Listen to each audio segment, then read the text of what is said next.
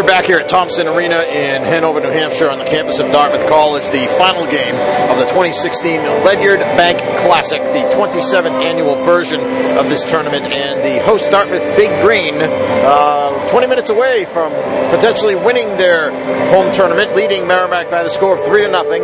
I'm Mike Machnik with John Leahy, and this second intermission is brought to you by the Merrimack Graduate School, where at Merrimack you can earn your master's degree in just one year. Merrimack offers programs in business, science and engineering, and education and social policy. Log on to merrimack.edu backslash graduate today for all the details. Guest here in the second intermission from themacreport.com. The Eagle Tribune and College Hockey News is the Mac Report. Uh, publisher Mike McMahon and Mike. I guess the overall uh, writing, overriding question I, I, have for you after watching the first two periods of this game and what's happened lately is uh, who who took the team that went six one and two in the first nine games of this season and replaced them with the, team that's only won one of the last nine now.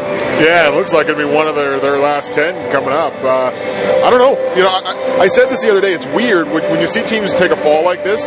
You usually see a progression. You know, you usually okay. They start six one and two, and then maybe there's a stretch in there where they're 500, and then there's a stretch where they're a little below it, and then a stretch where they're a lot below. You see, like you look at a line graph, it's sort of a gradual progression down. This is like they fell off a cliff. I think there's still a progression. I mean, I, I think you could look back over the last nine games in terms of record, though. It's like it's as right. if they fell off a cliff. Right, they six one and two to one win in the last ten is like a straight line down. But you could look at like the Providence games and say, you know, they didn't play that badly, you know, in those games necessarily. And then you had, uh, you know, the UConn game, you know, slow start but bounce back, strong third period. Canisius, strong third period to come back and win. Uh, you know, Army they end up, you know, not playing well that well for you know for large stretches of the game and, and not winning. And then last night I thought was worse than the Army game, and then I think tonight's worse than last night. Yeah, so do I. Uh, I think th- there's steps, I guess, in that regard. If we're going backwards, it's, it's going in the wrong direction for them. I mean, it, it seems like it seems like they agree on what the issues are because we hear the same message every game. It's not like it's something different. It's it's uh, getting bodies to the net. I mean, we've heard players talk about it. We've heard coaches talk about it. Get pucks and bodies to the net. Uh, you know, we've heard now over the last several weeks too. I think you know, Coach Dennehy has said over a couple has said a couple of different times here that they have a handful of guys that they feel like they're getting uh, complete efforts from every night, but but it's not everybody, and they need to get that on the same page. You know what worries me about that?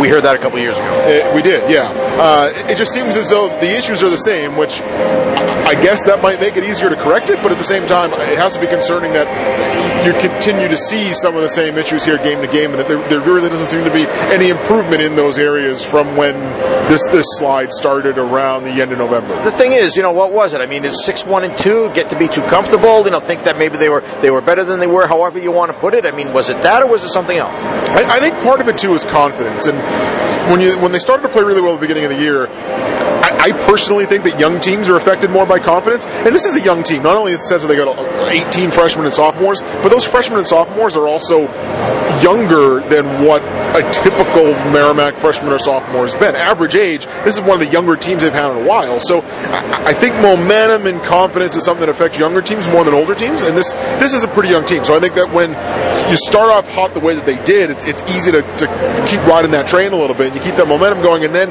now as the ball starts sliding downhill, it can become harder to stop it. I think that's a little bit of what we're seeing here uh, because it, it, looks as if uh, you know there there there are times when you notice the guys out there where they just they seem less confident. They seem to be trying to do too much, or uh, there just seems to be a lack of confidence at times where maybe in October and early November that wasn't the case. Yeah, I mean, I, I talked with Mark Dennehy last night, and he, you know we talked about swagger, right? You know, there's a swagger they had early on, and he, he was very honest about it. Swagger they had early in the season when they were going six one and two, and, and it's not there now, and you know that's I suppose to be expected that you're gonna you're gonna look like a team that's more confident when you're winning games, and you're gonna look like a team that's more tentative and, and, and afraid of making a mistake when you're not winning games, and that's what we're seeing tonight.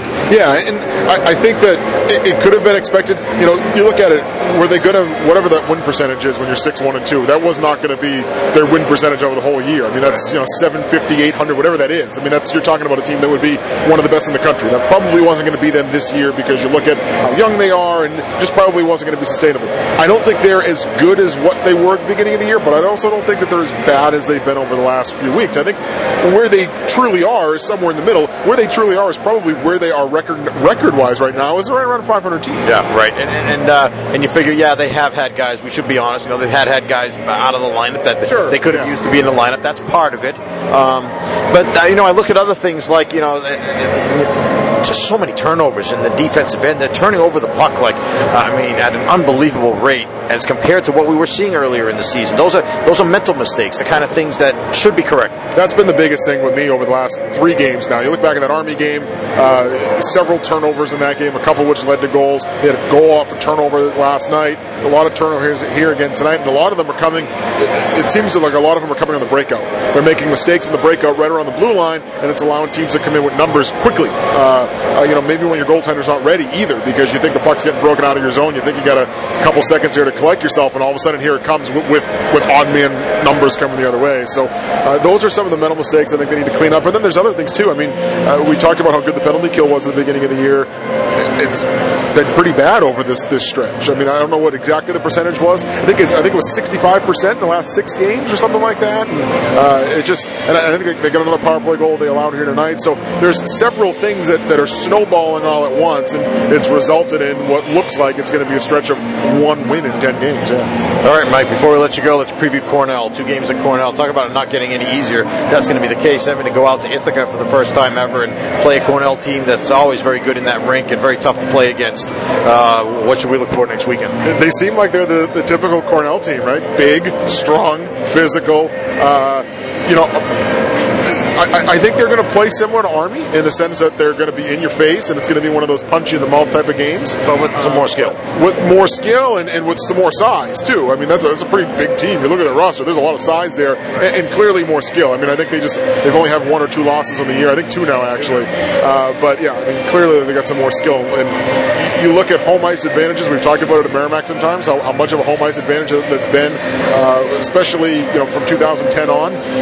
Cornell has a very good record in their ring for a long, long time. Even even when they've had some teams that were bad, they were really still really good in their own ring. All right, Mike, thanks a lot for your time. We appreciate it. Hey, Happy New Year, and uh, we'll see you out at Cornell. Thanks, Mike. You too. All right, that's Mike McMahon from the MacReport.com, the Eagle Tribune, and College Hockey News. We will be back with more right after this. John will recap the second period of play. The score is Dartmouth 3, Merrimack nothing. Back with more after this. This is Warrior Hockey.